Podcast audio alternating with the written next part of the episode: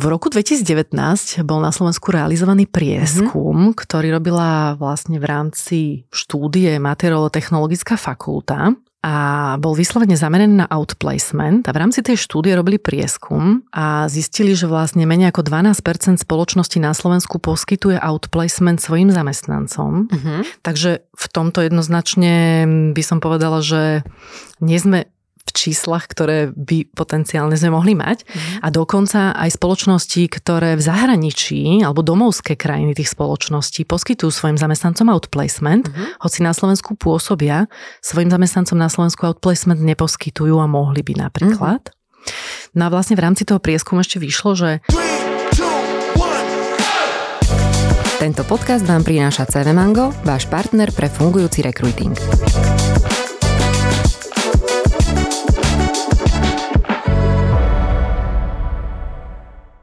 Dobrý deň, vítam vás pri ďalšej epizóde podcastu Očami há er. Mojím dnešným hosťom je Ľubka Urbínová. Ľubka, ahoj. Ahoj, Janka, ďakujem za pozvanie. Ľubka je outplacement konzultant a dnes sa budeme rozprávať o tom, ako prepúšťať tak, aby to nepokazilo naše renomé, renomé našej spoločnosti. Pobavíme sa o tom, čo je outplacement v praxi, alebo ako by to mohlo vyzerať. A moja prvá otázka k tebe smeruje, kedy si sa ty prvýkrát stretla s týmto pojmom outplacement? Prvýkrát, hádam, pred pätnástimi dvadsiatimi rokmi, nie? Je to nová mm-hmm. vec, určite mm-hmm. na Slovensku. A to bolo ešte v časoch, keď som robila v rekrutingu, takže naozaj veľmi dávno. Ako vyzerá outplacement dnes v kontexte tejto dnešnej rýchlej doby? Zmenilo sa niečo oproti tým pätnástim dvadsiatim rokom dozadu? V zásade zmenilo sa iba to, že vnímam, že viacej spoločnosti nad tým rozmýšľa, ako poskytnúť outplacement svojim odchádzajúcim zamestnancom, ako sa postarať o tých, ktorí odchádzajú, a je to vo väčšej miere, ako to bolo vtedy. Čiže už je to taký pojem, ktorý tak nejak sa udomácnil možno v našich há er komunitách, asi už je to každému známe.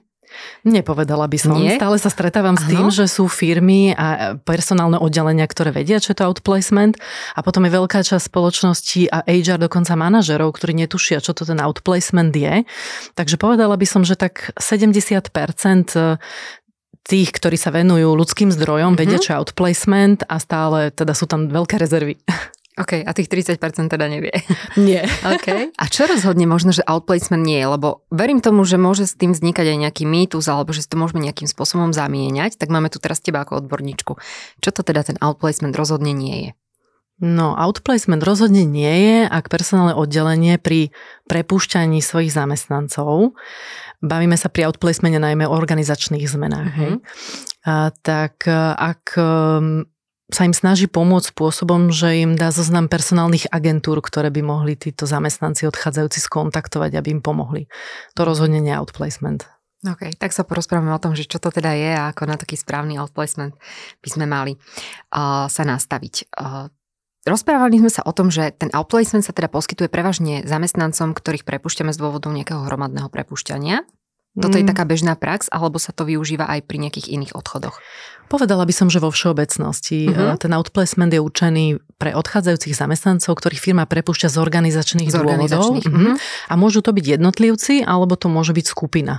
Tým pádom ide o individuálny outplacement alebo skupinový mm-hmm. outplacement. K tomu sa potom dostaneme. Mňa by zaujímalo, ako vyzerá dnes také bežné prepušťanie zamestnanca, alebo aká je tá prax v dnešnej dobe? Mm-hmm. Vo všeobecnosti spoločnosť komunikuje mm, povedzme tých odchody zamestnancov v pomerne krátkom čase tesne pred prepustením alebo v deň toho prepustenia mm-hmm. a neposkytuje tým zamestnancom žiadnu podporu. Mm-hmm. To by som povedala, že je viac ako sedemdesiat percent spoločnosti týmto spôsobom prepúšťa. Že ich postaví úplne, že pred hotovú vec? Mm-hmm, áno, hej. Mm-hmm. Ako by to mohlo v takom ideálnom svete vyzerať podľa teba? No ideálne, ak si chce spoločnosť zachovať uh, nejaký, nejakú formu aj takej starostlivosti a sociálnu, sociálnu starostlivosť od tých zamestnancov, lebo, lebo sú to zamestnanci, ktorí stále sú vlastne v rámci toho životného cyklu, v rámci spoločnosti, tak by bolo vhodné, keby komunikovala im odchod a to, že budú, bude nejaká reorganizačná zmena mm-hmm. dostatočne dopredu, aby im komunikovala, v akej št- dôvody toho prepúšťania, v akej štruktúre to bude, aby to mala dopredu rozmyslené kroky, ktoré chce urobiť, kedy presne to zamestnancom a ktorým bude komunikovať, prípadne urobila interný výber, ktorý je jasne odkomunikovaný tým zamestnancom, a na základe čoho budú aj vybraní tí zamestnanci, ktorí bohužiaľ budú musieť spoločnosť opustiť. Uh-huh, tak si to prejdeme teraz tak krok po kroku. Aké je podľa teba to obdobie vhodné na to, a ako dopredu im to má povedať?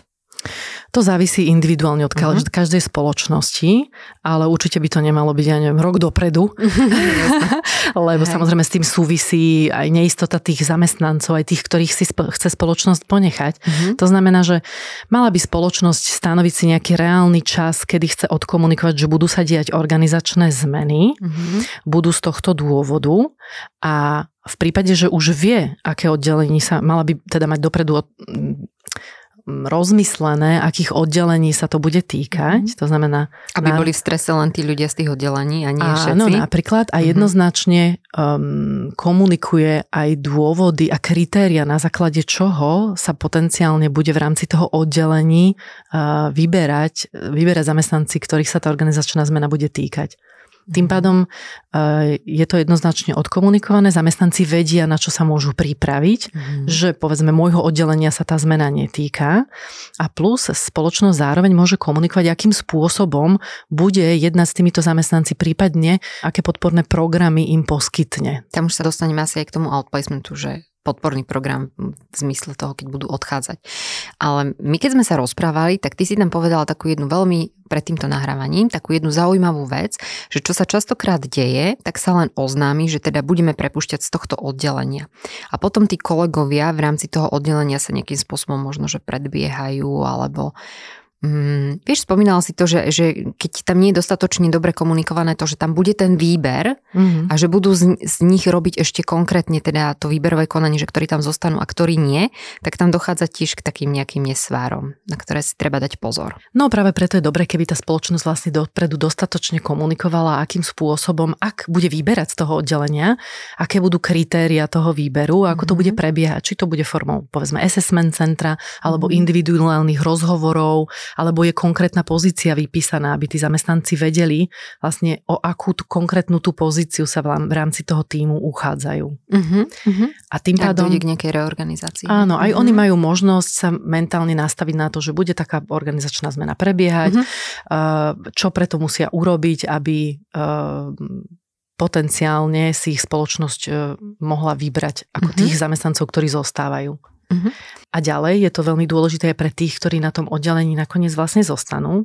Nemajú potom zlý pocit, že na základe čoho bol vybraný ten môj kolega. Uh-huh.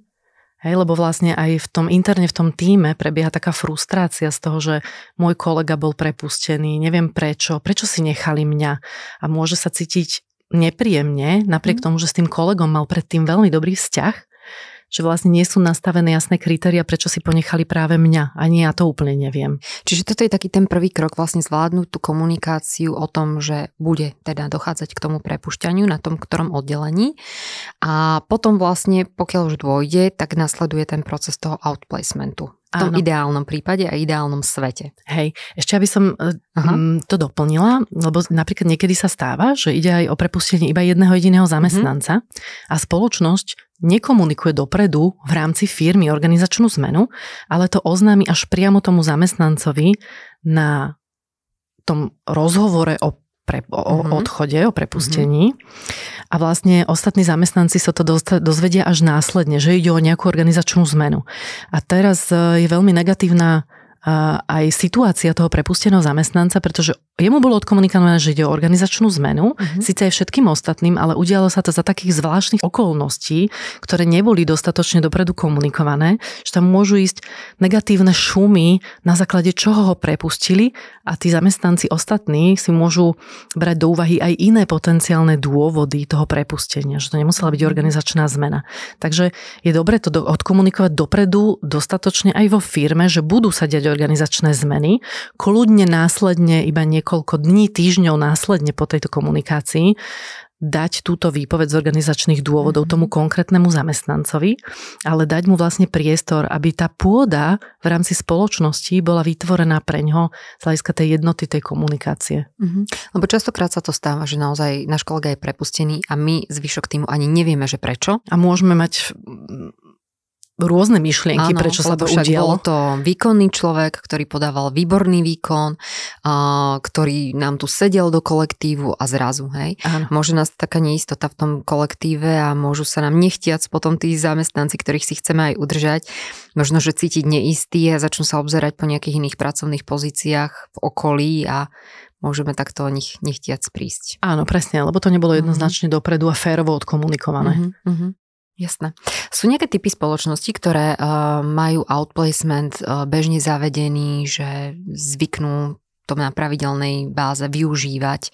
No, v roku dvetisíc devätnásť bol na Slovensku realizovaný prieskum, mm-hmm. ktorý robila vlastne v rámci štúdie Materiálovo-technologická fakulta a bol vyslovene zameraný na outplacement a v rámci tej štúdie robili prieskum a zistili, že vlastne menej ako dvanásť percent spoločnosti na Slovensku poskytuje outplacement svojim zamestnancom. Uh-huh.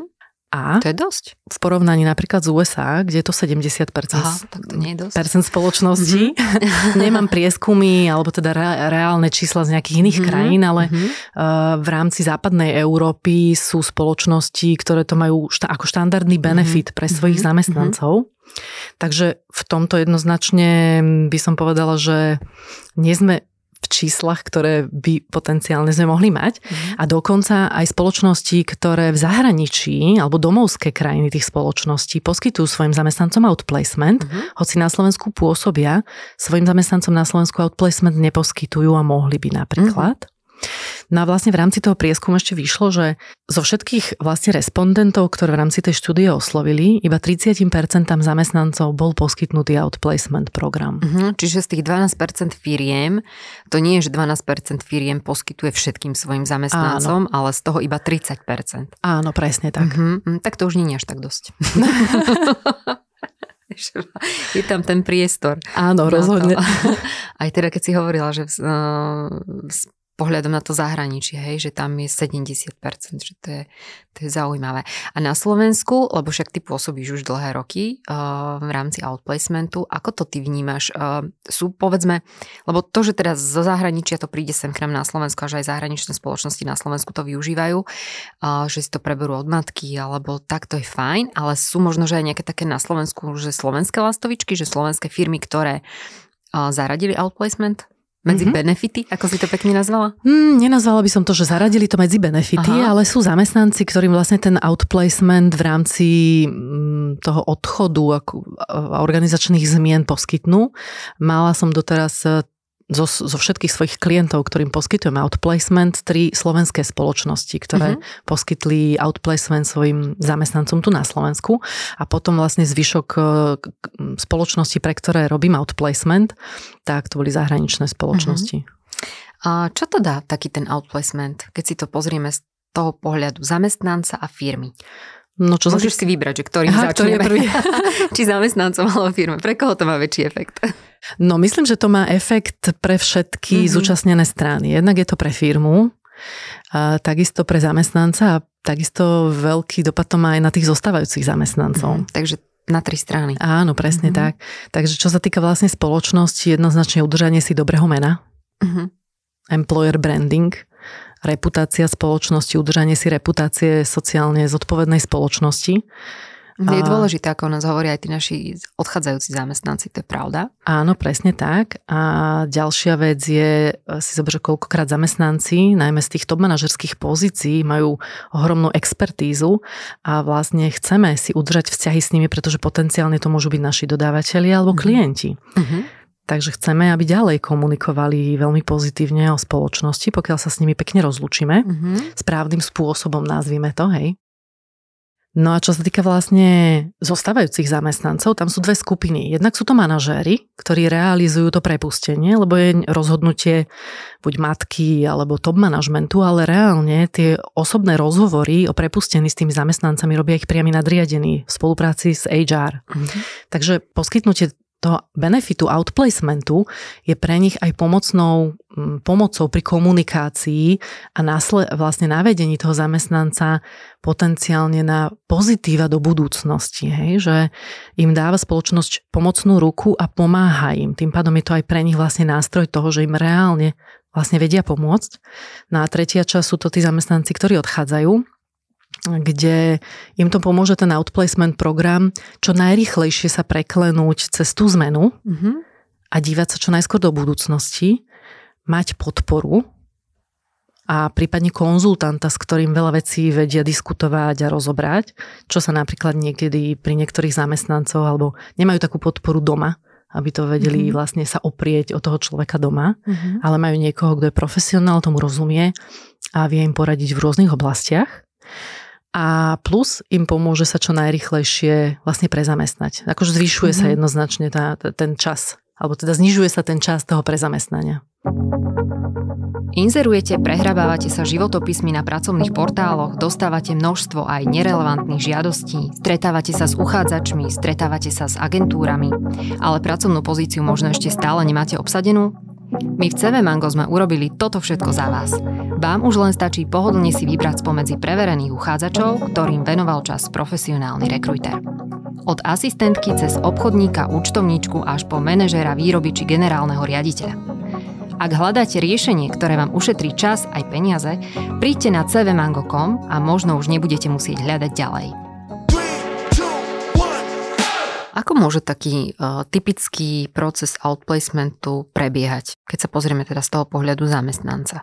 No, závisí od toho, či teda ide o skupinový outplacement alebo individuálny. Uh-huh.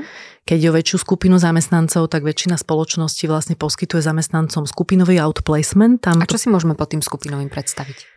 Prebieha to vlastne formou workshopu, individuálnych konzultácií plus vlastne s aktívnym oslovovaním uh, vybraných spoločností, o ktoré by daní zamestnanci mali záujem. Mm-hmm. Skupinový outplacement prebieha v, vlastne v, v rámci workshopu v jeden deň a následne tí zamestnanci majú možnosť um, informácie alebo detaily z toho, čo sa ich individuálne týka v rámci hľadania práce, rozobrať na individuálnych konzultáciách mm-hmm. a plus teda a to aktívne oslovanie spoločnosti. V prípade, že teda je to v rámci toho balíka mm-hmm. outplacementu, ktorým zamestnávateľ poskytuje. V prípade individuálneho outplacementu ten trvá tri až šesť mesiacov mm-hmm. a je skôr určený pre manažerské pozície, lebo čím vyššia pozícia v rámci organizácie spoločnosti, tým je menej tých pracovných ponúk a tým pádom aj čas na vyhľadanie tej novej pracovnej pozície trvá dlhšie. Mm-hmm. Tým pádom aj ten outplacement je skôr individualizovaný a prebieha ako keby v dvoch častiach. Prvá časť je poradenstvo mm-hmm. a druhá časť je reverzný headhunting, to znamená aktívne oslovovanie spoločnosti, o ktoré by títo ľudia mali záujem a vlastne ich diskrétne oslovenie a predstavenie profilu tohto človeka. Mm-hmm. Mňa by možno zaujímalo, lebo veľa spoločností, sa, s ktorými som sa ja mala možnosť rozprávať, povedala, že už to majú nejako zabezpečené, že už posúvajú svojich zamestnancov do nejakej inej firmy alebo podobne. Je ešte aj tu stále nejak dôležitá, povedzme, sa vrátiť k tej otázke toho outplacementu, alebo ak spoločnosť povie, že našich zamestnancov si už berie túto spoločnosť, odvedla všetkých, je to v poriadku, je to takto dobre vybavené? Tak pokiaľ vlastne to personálne oddelenie má dostatok času, mm-hmm. aby až tento level, až túto úroveň vlastne tej podpory poskytlo tým zamestnancom a podarí sa im umiestniť vlastne väčšinu z nich, mm-hmm. tak je to ako veľmi dobrá podpora. Mm-hmm. Tam ide skôr o tom, že vlastne to personálne oddelenie, oni majú tiež svoju náplň práce. Áno. A nemusia mať až toľko, ono to naozaj vyžaduje veľkú, veľ, veľa času na komunikáciu, vytváranie tých vzťahov, prezentáciu tých profilov, tých zamestnancov, mm-hmm. ktorí odchádzajú. Ale viem si predstaviť, že pre nejaké mm, pozície, ktoré sú na jednej úrovni a dajú sa potenciálne presťa, presadiť do inej mm-hmm. spoločnosti, napríklad na, vo výrobe, tak je to úplne dobre realizovateľné. Mhm. My sme spomínali ten skupinový aj individuálny outplacement. V rámci toho skupinového ja čo si predstavujem, alebo čo v podstate aj my v rámci cé vé Mango vieme ponúkať, tak to je nejaký workshop týkajúci sa toho, kde si hľadať prácu, ako si hľadať prácu, napísanie nejakého životopisu a, a podobne. Je tam niečo naviac, čo povedzme ponúka takáto špecializovaná spoločnosť alebo špecializovaný outplacement konzultant? Tak pokiaľ spoločnosť, ktorú si firma vyberie na outplacement, dokáže vlastne tým zamestnancom poradiť vo všetkých rôznorodých oblastiach, mm-hmm. tak to môže byť kľudne dobrý workshop v akejkoľvek firme. Mm-hmm. To znamená, keď to obnáša identifikáciu, kto som. To znamená, kto som ja, čo sú moje silné stránky, mm-hmm. čo sú moje zručnosti. Ty na to využívaš nejaké psychotesty alebo niečo také? Lebo ja som sa stretla tiež, keď som bola v kontakte s niekoľkými spoločnosťami, že sa ma na to pýtali, že či poskytujeme aj nejaké psychotesty. Vieš čo, psychotesty používam výlučne na identifikáciu silných stránok. Mm-hmm. A to je asi tak všetko, že mm-hmm. pre, pri ľudí, ktorí sa dobre poznajú, tie psychodiagnostické testy mm-hmm. iba potvrdia to, čo si o sebe myslia, ale sú ľudia, ktorí nie sú si úplne istí, takže vlastne ten výstup toho testu im pomôže identifikovať tie silné stránky. Mm-hmm. Ale z hľadiska toho, že čo sú moje hodnoty, ktoré sú moje zručnosti, a čo sú moje naozaj silné stránky, ktoré mám rada. Lebo človek má nejaké silné stránky, ale sú aj také, ktoré vyslovene mám rada a chcem využiť v práci. Mm-hmm. A potom sú to napríklad najdôležitejšie úspechy. To sú veci, ktoré si vie identifikovať iba ten individuálny človek. Mm-hmm.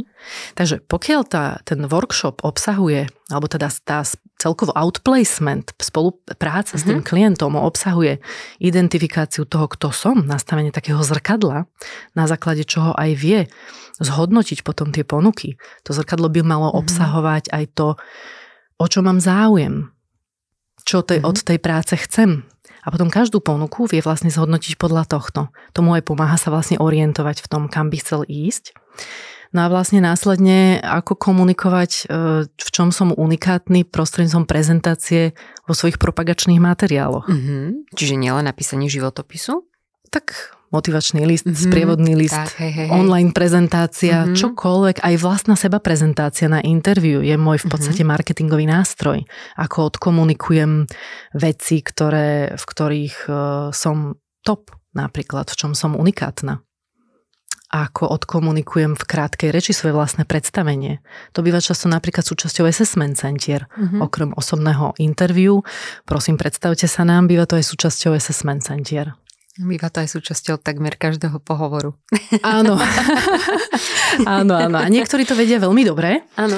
A niektorí, niektorí ľudia to nevedia úplne tak správne identifikovať. Napríklad to nastavenie toho zrkadla na začiatku tej mm-hmm. spolupráce im v tom veľmi dobre pomôže. Mm-hmm. Vedia si v tom potom spraviť takú štruktúru toho, kto som a čo chcem predať vlastne. Mm-hmm. Je to ale... také čudné hovoriť o predaji áno, vlastných áno, vecí, ale, ale je to, pre mňa hej, je to tak. Hej, je to tak, určite. Uh, ja som sa napríklad veľmi často stretla s tým, že outplacement sa ponúkal najmä teda v prípade toho odchodu z organizačných dôvodov, keď tí ľudia tam už boli veľmi dlho. Mm-hmm. A v podstate si tú prácu naozaj hľadali naposledy pre nejakými desiatimi rokmi alebo aj viac. A za ten čas sa naozaj veľmi veľa zmenilo. A ja sama som bola prekvapená, že ako... ako zle majú napísané životopisy napríklad, ako vôbec nevedia pomenovať nielen úspechy, ale aj to možno, že čomu sa venujú v rámci terajšej práce a čomu by sa chceli venovať. Čiže určite je to podľa mňa výborná forma, ako tým ľuďom pomôcť sa zorientovať na tom trhu práce a zorientovať sa medzi tými pracovnými ponukami. Mhm. To určite vieš a neviem, že mala si aj ty taký pocit, že vyslovene to je možno, že taká nejaká psychická podpora pre nich? Mm, určite áno, lebo oni koľkokrát fakt majú pocit, že po toľkých rokoch práce, mm-hmm. kľudne pätnásť dvadsať rokov v jednej spoločnosti, po päť sedem rokov na jednej pracovnej pozícii a oni majú pocit, že všetko to, čo robili, je proste bežné. Mm-hmm. Oni koľkokrát nevedia identifikovať, že to je unikátne napríklad na trhu a s tým, v tom majú napríklad vo mne podporu, lebo tým, že mm-hmm. mám znalosť toho trhu vo všeobecnosti, tak viem im pomôcť identifikovať práve tie veci, v ktorom sú jedinečný, unikátny, čo nie je bežné na tom trhu, mm-hmm. alebo z hľadiska ich vlastných úspechov, že to naozaj sa dá považovať a môžu to komunikovať ako naozajstný úspech. Mm-hmm. Určite. A ja som sa stretla napríklad aj s tým, že jedna pani mala v životopise napísané, že robila účtovníčku dvanásť rokov a až na takej tej individuálnej konzultácii sme prišli teda na to, že ona nerobila účtovníčku, že len proste pripravovala nejaké podklady. Len tak sa volala tá pozícia, tak ju mala v pracovnej zmluve napísanú a tak si to uvádzala v životopise. Čiže niekedy naozaj aj takéto úplne, že drobnosti. Človek by ju odmietol, nejaký aj, aj skúsený rekrujtér by ju povedzme nepozval na pohovor, lebo by si povedal, že on nepotrebuje účtovničku, že však keď sa táto pani celý život venovala účtovníctvu, tak prečo chce ísť k nám robiť nejakú administratívnu podporu. Takže naozaj sú to také veci, že niekedy aj v takých úplne maličkostiach, detailoch, ktorým tí ľudia, lebo však oni, my tým žijeme, hej, povedzme si, akože, my tým žijeme, my to všetko máme prečítané, ale tým ľuďom niekedy akože oni nemusia tomu prikladať taký veľký dôraz. Určite napríklad jedna taká zaujímavá vec je, že koľkokrát človek má napísanú v rámci organizačnej štruktúry nejak nazvanú tú pracovnú mm-hmm. pozíciu, ale na trhu sa tá pozícia vo všeobecnosti volá inak. Mhm.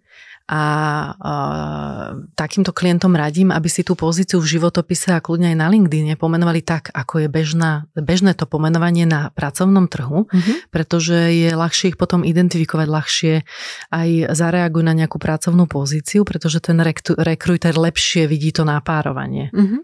Hej, že koľkokrát ten rekrúter hľadá názov pozície, áno, ale áno. tým pádom už nebude čítať detaily popisu pracovnej pozície. Mm-hmm. Presne tak. Ale častokrát sa aj za administratívnym pracovníkom môže skrývať, ja neviem, nejaká duša, ktorá vie parádne účtovať, hej. Áno. Len, len si to tam tej pracovnej náplni nevšimneme. Áno, presne tak. Hej, hej, hej, stáva sa to. Uh, dobre.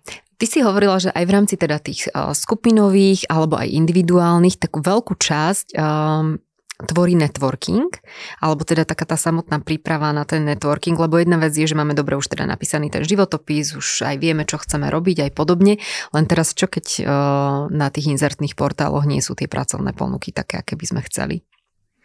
No, áno, čím seniornejší, či, mm-hmm. čím vyššiu pozíciu človek v mm-hmm. hierarchii spoločnosti zastával, alebo čím špecifickejšiu náplň práce mal, tak tým menej tých pracovných ponúk je inzerovaných. Mm-hmm. To je práve to, čo si hovorila, že to smeruje potom k tomu individuálnemu uh, outplacementu, že pri tých vyšších pozíciách je to žiaduce. Áno, presne. Mm, vo všeobecnosti, podľa štúdí, ktoré som videla, mm, tak uh, považuje sa ten trh ako za, za skrytých pracovných pozícií. osemdesiat percent toho pracovného trhu sú skryté pracovné pozície. A to je dosť. To je veľa, ale je, sú tam zarátané aj internal promotions, mm-hmm. aj, že interné posuny v rámci spoločnosti, ale aj tak je to naozaj veľké množstvo a tým by som tu chcela poukázať na to, že naozaj stojí za to sa venovať vážne budovaniu svojich vlastných vzťahov a ich pestovaniu, nielen keď si človek hľadá prácu, ale vo všeobecnosti. Mm-hmm. A my keď tá situácia nastane, sme to mali o niečo jednoduchšie? Mm, áno, hej, ale ľudia si vzájomne pomáhajú. Celko, hej, že ten networking mm-hmm. nerobím len preto, aby som do budúcnosti sa mohla na, na teba napríklad obrátiť, že mi pomôžeš mm-hmm. s novou prácou, ale aj v tom, že si vzájomne vytvárame vzťahy, budujeme, dozvieme sa nové informácie, vieme sa podporovať aj ty mňa, ja teba a vzájomne sa vlastne vieme podporovať. Mm-hmm. Čiže ty ich vlastne učíš alebo im ukazuješ, že ako by mohol taký ten networking vyzerať, ako vôbec nadviazať. Sú ľudia, ktorí sa s tým stretávajú prvýkrát na týchto tvojich workshopoch? Že je to pre nich taký neznámy pojem, keď... Človek je do, do nejakej miery networker, hej? Áno, okay. No, sú takí, ktorí sú veľmi silní networkery. Áno. Na druhej strane môžu byť v práci veľmi silní networkery, áno. Ale keď prídu o prácu, tak ten... tú sieť svojich známych a kontaktov nevedia využiť. Uh-huh, uh-huh. Preto, lebo majú tú bariéru. Vnímajú tú bariéru, že to je iné. Uh-huh. Uh, žiadať o stretnutie alebo stretnúť sa s niekým a komunikovať, že žiadosť o pomoc, nazvime uh-huh. to tak. A vieš takýmto spôsobom. Ľuďom nejak tak pomôcť? Vieš nám dať nejaké tri akčné kroky, ako to prekonať? Možno takúto, toto, že nevieme, ako networkovať. No prvom kroku by som povedala, že spravte si mapu, kto všetko vám vie dať informáciu o otvorenej pracovnej pozícii. Odkiaľ, z akých všetkých možných zdrojov sa to vie, vie človek dozvedieť. Mm-hmm. Môžu to byť bývalí kolegovia, mm-hmm. bývalí nadriadení, podriadení. Proste len tak si akože brainstormingovo napísať všetko, čo nám napadne. Odkiaľ všade by som sa mohla dostať k informácii mm-hmm. o otvorenej pracovnej pozícii. Následne by som si ku každému tomu možnému zdroju, susedia, uh-huh. napísala mená. Uh-huh. Bývali spolužiaci, mená, ktorí sú tí zaujímaví, alebo ktorí, kto, s ktorými som aj dlho nebola a chcem uh-huh. vytvárať tie vzťahy. A nikdy uh, tie vzťahy nevytvárame, alebo neoprašujem len kvôli tomu, že sa dozvieme o pracovnej pozícii, alebo uh-huh. vo všeobecnosti, že chceme nadväzovať tie vzťahy. Uh-huh. A to by mal byť ten primárny účel. Takže ku každému tomu zdroju by som si napísala zoznam mien, a potom by som si ich sprioritizovala. Mm-hmm. v zmysle, že komu napíšem iba e-mail, lebo žije v Amerike, napríklad. Nepozvem ho asi na kávu. Potom tým, ktorým zatelefonujem, mm-hmm. potom tým, ktorý sa chcem, chcem sa s nimi osobne stretnúť. Mm-hmm. A potom by som začala realizovať tieto aktivity. No dobré, ale čo im napíšem, že... Prišla som o prácu, chcem sa s tebou stretnúť, asi nie.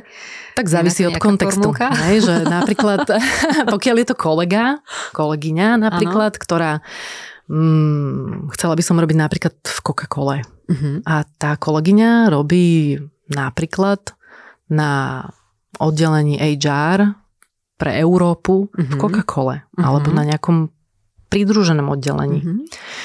Tak jej môžem priamo napísať alebo zavolať podľa toho, aký kontakt mám, aký zvolím a aký je dobrý ten môj vzťah s ňou doterajší. A priamo ju môžem osloviť, ahoj, ako sa máš, dávno sme sa nepočuli, nevideli, ako sa ti darí. A chcela by som ťa požiadať o pomoc. Aktuálne si hľadám nové miesto a veľmi by ma zaujímala práca pre Coca-Colu. Vedela by si mi pomôcť a odporučiť a odporučiť mi kontakt, ktorý by som mohla od osloviť, mm-hmm. aby som predstavila svoje profil. Mm-hmm. Tým pádom nežiadam toho človeka, aby ma zamestnal. Žiadam ho v podstate o malú pomoc, prepojenie.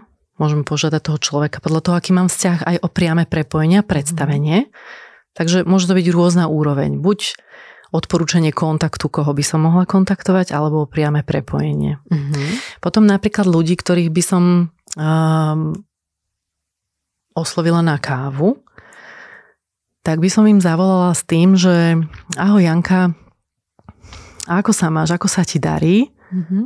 Ty mi porozprávaš, ako sa máš. Vynikajúco. A čo ty? Vieš čo, mám sa dobre. Aktuálne som v takej procese zmeny. Aktuálne si hľadám nové pracovné uplatnenie. A rada by som sa s tebou stretla. Poď, ak máš čas, poďme spolu na kávu. Rada by som s tebou prediskutovala, ako to teraz na trhu vyzerá. A predstavila ti, čo všetko robím a možno ťa požiadala o pomoc na spätnú väzbu, na moje skúsenosti. Mm-hmm. Hej, podľa toho, aký, aký ten človek je, aké má skúsenosti a môže to byť aj len to, že neočakávam nejakú pomoc priamu, ale len to, že aktuálne mám čas, som voľná na trhu, tak konečne mám čas sa s tebou stretnúť, dávno sme sa nevideli, nemala by si čas na kávu? Mm-hmm. A ty budeš vedieť, že zmyslom toho stretnutia je káva, chcem sa stretnúť, chcem vedieť, ako sa máš. A popri tom, na stretnutie ty sa zaujímaš o to, ako sa mám ja, tým pádom ti môžem predstaviť, že áno, vieš čo, hľadám si prácu v tej a v tej oblasti, mám také a také skúsenosti a toto by bolo pre mňa zaujímavé. Uh-huh. A ja ti poviem, že výborne a ešte si aj nahraj životopis na cé vé Mango, diskrétny. A možno príde za tebou tá správna pracovná ponuka. Teraz takto napadlo. Dobre, ďakujem, ďakujem. Mne sa mi to hodilo úplne do kontextu. V každom prípade to by som fakt odporúčala, že spraviť si ten zoznam ľudí a v prvom rade cieľene ich neosloviť s tým, že hľadám si prácu. Uh-huh. Ale nadviezať, že mám ale záujem, na, že mám, sa chcem Chcem stretnúť. Oprašiť uh-huh. tie kontakty, chcem sa s tebou osobne stretnúť. A ešte jedna vec by som dala veľké odporúčanie v tom, že akokoľvek dlho človek hľadá, mm-hmm. a keby sa snažil pôsobiť fakt pozitívne, aj keď je vo fáze, povedzme, nejakého takého splínu, dlho sa nedarí a tak ďalej, aj tak z hľadiska tých kontaktov, snažiť sa navodiť príjemnú atmosféru, lebo tí ľudia sa so mnou radi stretnú aj na budúce práve preto, lebo sa so mnou dobre cítili a nie, že som z nich vyťahovala, vyťa- vysávala energiu, ako sa mi veľmi nedarí. Mm-hmm.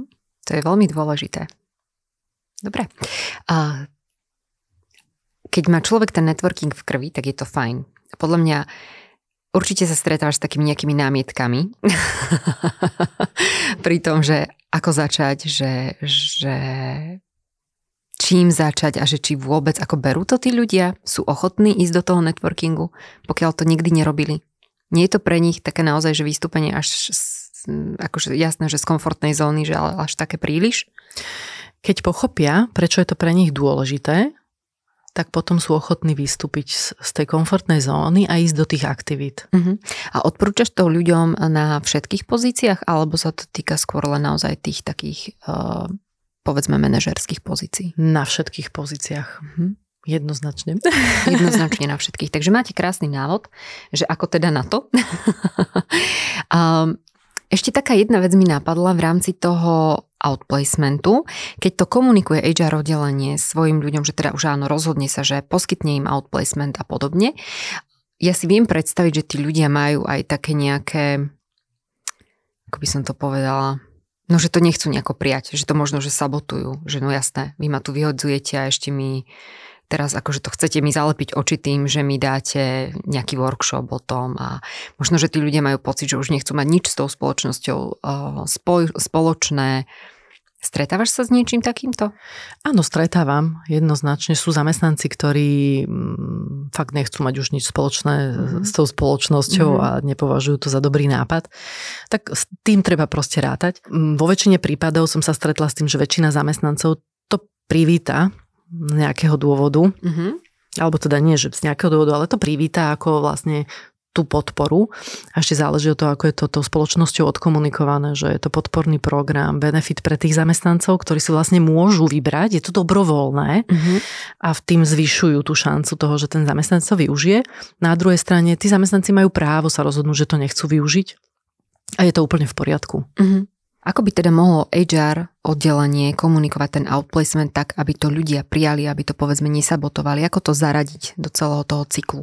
No najideálnejšie by bolo, keby to spoločnosť mala zaradené štandardne medzi svoje benefity. Že by o tom, povedzme, tí zamestnanci vedeli počas celého pôsobenia v danej spoločnosti. Áno, presne že? Tak, že jedným z benefitov spoločnosti je, že pri organizačnej zmene spoločnosť poskytuje svojim zamestnancom ako benefit a outplacement programy mm-hmm. no, a dobrá, sú ale rozdelené podľa typov, pozícií, mm-hmm. a takto. To hej. je ten ideálny svet, to sa asi nedieje.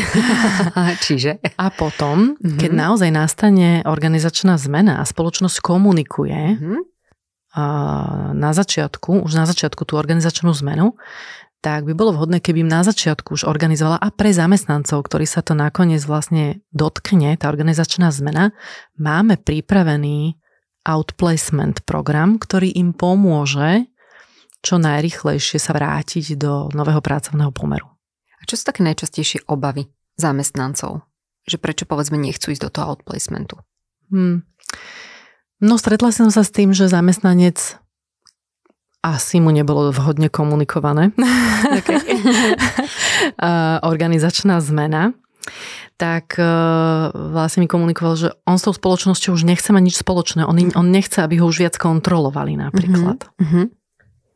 Alebo môžu mať vlastne pocit, že aj tá spoločnosť potom bude vedieť, že kam ide, o aké pozície sa uchádza. Áno, ale profesionálna outplacement agentúra by jednoznačne mala komunikovať tým zamestnancom v outplacement program, že od teraz akákoľvek komunikácia prebieha iba medzi nami. Uh-huh. Áno, organizačne, že prebehol workshop, že prebiehajú stretnutia, uh-huh. že ten program beží, to áno. Ale to, čo sa deje na tých stretnutiach, a do akých spoločností je ten zamestnanec vlastne predstavovaný, tak to už naozaj nie je pre, tú konkrét, pre toho bývalého zamestnávateľa určené. Uh-huh. A aké sú také najčastejšie bariéry, ktoré musia prepustení zamestnanci prekonať, aby si našli novú prácu? No, keď si to tak vieme pomenovať. Mm, najväčšiu bariéru vidím v tom, za prvé, že to zhodnotenie si, kto som a čo predávam. Uh-huh. Potom vlastne ako, akým vhodným spôsobom to odkomunikovať. Uh-huh. A keď už prejde týmto všetkým, že to má pripravené, tak e, ďalšia taká veľká bariéra to, ako aktívne vo, ísť s kožou na trh a aktívne oslovať spoločnosti, pre ktoré naozaj chcem pracovať a nie iba pasívne reagovať na inzeráty, ktoré zverejňujú pracovné portály. Uh-huh. Takže vy z toho komfortu a ísť do toho aktívneho hľadania otvorených pracovných pozícií, ktoré nie sú len viditeľné na webových stránkach. Ty si spomínal, že ten outplacement má takú uh, na tri strany, hej, že je to výhodné pre firmy, pre zamestnanca, ktorý odchádza aj pre ten kolektív, ktorý tam zostáva. A mne napadla ešte jedna vec, že možno, že aj pre nás rekruterov, ku ktorým prichádza ten človek, ktorý teda už je v tom programe outplacementu, má to aj pre nás nejakú výhodu, keď k nám príde na pohovor takýto človek? No jednoznačne. Však. Je to človek, ktorý má dobre pripravené profesionálne, pripravené materiály, lebo mm-hmm. ja ako rekruter chcem predstaviť kandidáta, ktorý má profesionálnu prezentáciu. Mm-hmm. To znamená, jedna je tá profesionálna prezentácia papierová. Uh-huh. Druhá vec je na interviu. Ten človek, vzhľadom k tomu, že v tom programe dostal spätnú väzbu na interviu, na vylepšenie drobných nuans toho, ako odkomunikovať niektoré časti a ako komunikovať to, čo chcem. To znamená, ten rekruter oproti sebe vidí človeka, ktorý jednoznačne vie, čo vie, uh-huh. vie, v čom je výborný, čo chce, potenciálne, kde by to chcel robiť mm-hmm. a vie sa od profesionálne odprezentovať. Takže aj pre mňa ako rekrutera je takýto kandidát veľmi hodnotný, pretože okrem toho, čo má vo svojom profile, vie to z hľadiska vlastne aj môjho potenciálneho klienta, pre ktorého robím ten recruitment, tak je to pre mňa profesionálny kandidát. Mm-hmm.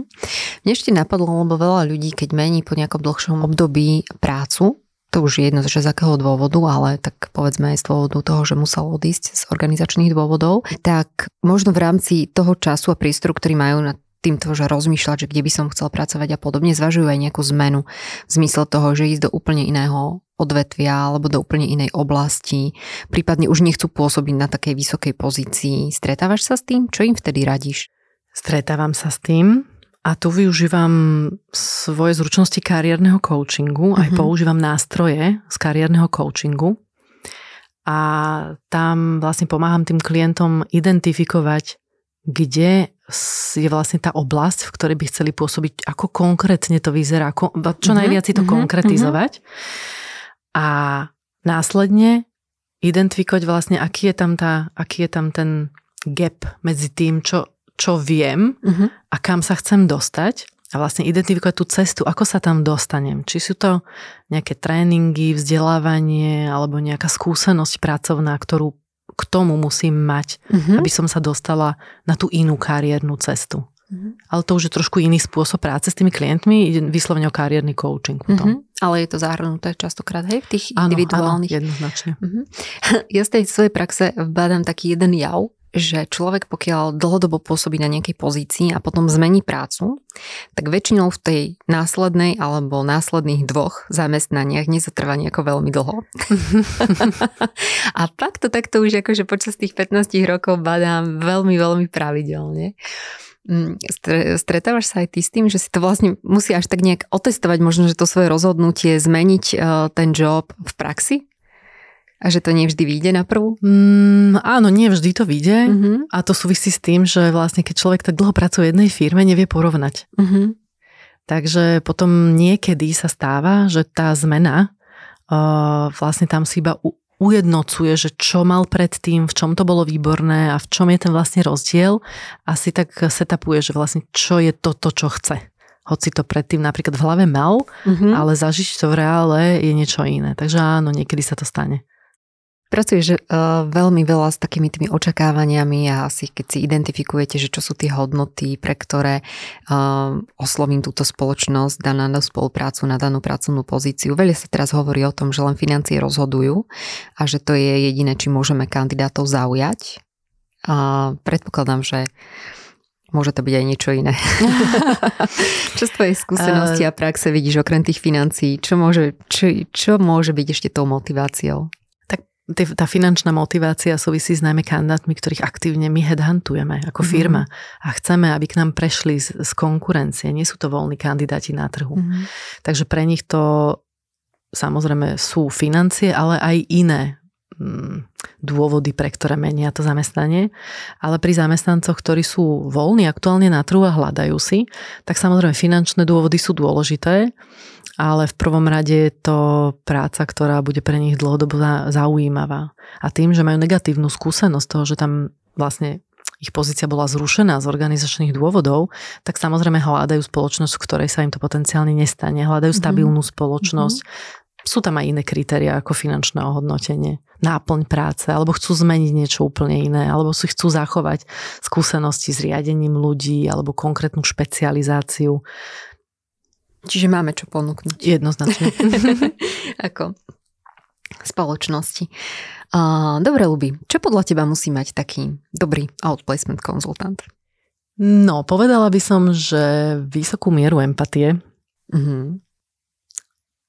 otvorenosť, pretože ja vnímam, že to je to, čo si ty pre mňa sú to klienti v outplacement mm-hmm. programoch, najviac cenia, lebo pokiaľ im ten konzultant na rovinu nepovie, čo si myslí a čo by mohli zmeniť, tak s ním strátili hodinu času. Mm-hmm. Takže jednoznačne empatia, otvorenosť a taký ten rozhľad a profesionalita, to by som asi povedala ako najdôležitejšie. Mm-hmm. Ja sa tej empatie aj chytím trošku. Ako sa možno, že snažíš porozumieť a pracovať s tými emocionálnymi stránkami tých prepustených zamestnancov, lebo verím tomu, že veľa sa tam u nich vo vnútri deje. Mm-hmm. No snažím sa v prvom rade racionalizovať im tie dôvody toho odchodu a smerovať ich do budúcnosti. A to im najlepšie pomôže vlastne, keď majú cieľ a pomôžem im vlastne vytvoriť si stratégiu toho, toho vlastne, ako sa dostať k tomu cieľu, mm-hmm. tak to je najlepší spôsob, ako vlastne sa venovať tým následným krokom a dosiahnutia toho, čo chcú, ako sa venovať tomu, prečo sa mi stala táto zmena. Mm-hmm. Hej, stále sa v tom asi netreba vrtať. Zažila si niekedy situáciu, kedy si čelila vyslovene nejakým takým komplikáciám alebo netradičným výzvam v outplacemente? Mm. Najväčšie výzvy sú zamestnanci, ktorí majú kombináciu profesionálnej, alebo teda seniority v zmysle profesionálnej seniority uh-huh. a vekovej seniority. Uh-huh. To je najväčšia výzva. A podarilo sa ti úspešne zvládnuť, alebo? Niektoré aj áno. Čiže častejšie sa s tým stretávaš, nebol to ojedinelý prípad. Áno, stretávam sa s tým častejšie. Uh-huh, hej, hej, uh-huh. Je, to asi, je to asi výzva. Áno, áno. Uh-huh. Ale stále platí, že počet aktivít, ktoré ten človek robí, sa premenia na otvorené pozície, identifikované pozície a potenciálne na obsadenie, hej, za novú poz- mm-hmm. ponuku v práci. Kedy ty považuješ outplacement za úspešný? Um, úspešný z mojej strany ako konzultanta vtedy, keď ten klient si buď počas programu outplacementu alebo tesne po ňom na základe spolupráce so mnou a tých aktivít, ktoré spoločne robíme, buď ja alebo on, uh, sa zamestná. To je pre mňa úspešný outplacement. Ideálny. Ale nie vždy to tak funguje. Uh-huh. A ešte by ma zaujímalo, že že čo ti funguje pri tom tvojom outplacemente, keď ho teda robíš ty, že či sú to nejaké také akože dobré základy, na ktorých staviaš, alebo že či tam, ja neviem, infiltruješ nejaké nové trendy, kde prípadne berieš inšpiráciu. Ako sa to v tom čase vyvíjalo? Základom je pre mňa, jednak ja mám skúsenosti ako rekruter, uh-huh. takže základom pre mňa je uh, presne nastavený program a proces toho outplacementu, ktorý dodržiavam. Uh-huh. A snažím sa vlastne ísť podľa toho, aby som pre klientov nevynechala nejaké kroky, lebo viem, že každý z tých krokov, ktorý pre toho klienta v outplacement programe robíme, je dôležitý. Uh-huh. A snažím sa zaraďovať aj nové veci, ktoré súvisia s prezentáciou tých klientov, akým spôsobom oslovovať tých há er manažerov a akým spôsobom inovatívne hľadať tie otvorené pracovné pozície. A ohromne veľa networkujem, pretože uh-huh. to robím pre tých klientov. Nadväzujem vzťahy, aby sa mi potom ľahšie podarilo predstaviť tých klientov uh-huh. tým potenciálnym spoločnostiam, o ktoré, pre ktoré by radi pracovali. A ešte v rámci tých nových trendov niečo ti napadá? Je tam niečo také, že čo si zaviedla posledné roky? Tento týždeň som zaviedla. Tento týždeň? A to je úplne čerstvé, výborne. Tento týždeň som uh, skúsila, uvidím, aký to bude mať dopad, som skúsila vlastne predstaviť svojich uh, pozície, ktoré hľadám pre klientov na trhu, som spravila alebo prezentovala vo forme postu uh-huh. a som zvedavá, akú to bude mať odozvu. Áno, nikdy uh-huh. som to doteraz neurobila, uh-huh. lebo vlastne tie spoločnosti oslovujem osobne, mailom, potom telefonicky, ale samozrejme som si uvedomila, že veľká časť toho networku, ktorý mám na LinkedIne, uh, sú ľudia, top manažeri, sí í ou, há er direktori, rekrúteri, ktorých som neoslovila, lebo ten klient, sme si ich ne, nedali mm-hmm, do zoznamu mm-hmm, target, mm-hmm. targetovaných potenciálnej spoločnosti, ale radi by pre ne pracovali, len sa do toho do zoznamu z nejakých dôvodov nedostali, ale možno by také pozície pre nich mali. Tak som sa to rozhodla vyskúšať a uvidím, aký to bude mať dopad. Zaujímavé. Musíme to podporiť. A, no a ešte mi napadol taký jeden trend, absolútne aktuálny, aktuálny teraz á í, umelá inteligencia naprieč všetkými procesmi. Využívaš aj ty nejakú umelú inteligenciu pre svojej práci? Áno, využívam. Aha. No je to ohromné ušetrenie času. Mm, minule som s klientom robila motivačný list, mm-hmm. no z troch hodín, ktoré by mi trvalo podľa mňa urobiť kvalitný motivačný list, som to zvládla za hodinu vďaka ChatGPT. Výborne. A samozrejme, musíš, musí človek do toho dať vlastný vklad. Bez toho to nejde, hej, že tá umelá inteligencia to neurobí, ale veľkú časť tej práce dokážu urobiť za nás. Um, preklady, ktoré robím niekedy, tak vlastne využívam ChatGPT, lebo mi to ušetrí ča- čas, keby som si to mala vlastne sama prekladať, a to sú asi také najdôležitejšie. Ale veľmi praktické. Áno. Mhm. A zase myslím si, že povzbudíme aj ďalších ľudí k využívaniu, že keď to už takto prakticky funguje. No, ďakujem pekne. Ja mám ešte jednu poslednú otázku na teba. A keď na začiatku sme sa rozprávali o tom, že ako sa outplacement vyvíjal a že už je to ten pojem nejakých pätnásť dvadsať rokov, mňa by možno zaujímalo z tvojho pohľadu, že aké trendy alebo zmeny vidíš v outplacemente do budúcna? Kam by to mohlo smerovať podľa teba? Kam by to mohlo smerovať? Mojím želaním je, aby spoločnosti poskytovali štandardne outplacement svojim zamestnancom ako benefit, ale to je moje želanie. Hej. A mm-hmm. bola by som rada, keby viacero spoločností prišlo vlastne na trh a poskytovalo outplacement služby kvalitné, ktoré budú zaujímavé pre tých zamestnancov, že im naozaj pomôžu si rýchlejšie nájsť uplatnenie na trhu práce, aj tým, že im pomôžu sa vlastne zorientovať v tých nových ponukách a toho, čo nás tou umelou inteligenciou čaká. Mm-hmm. Myslím, že to bude celkom taká výzva a to je také moje želanie. Ale že či je to trend, to je iba moje želanie. Tak ja dúfam, že to bude aj trend. Prajeme si to. OK, aby, aby uh, sa nám tu žilo lepšie. A aby sme sa vedeli ľahšie, lepšie zorientovať. Ďakujem ti veľmi pekne za to, že si prišla sem k nám do Trenčína porozprávať nám o tejto tvojej srdcovej téme.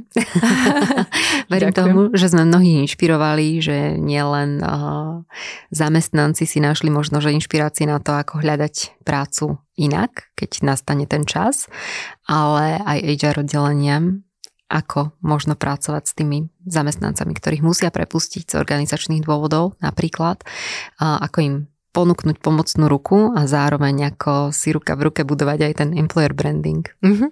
Aj cez outplacement. Ďakujem ti veľmi pekne. Janka, ďakujem za príležitosť, bolo to veľmi príjemný rozhovor. Krásny deň vám prajem. Dovidenia.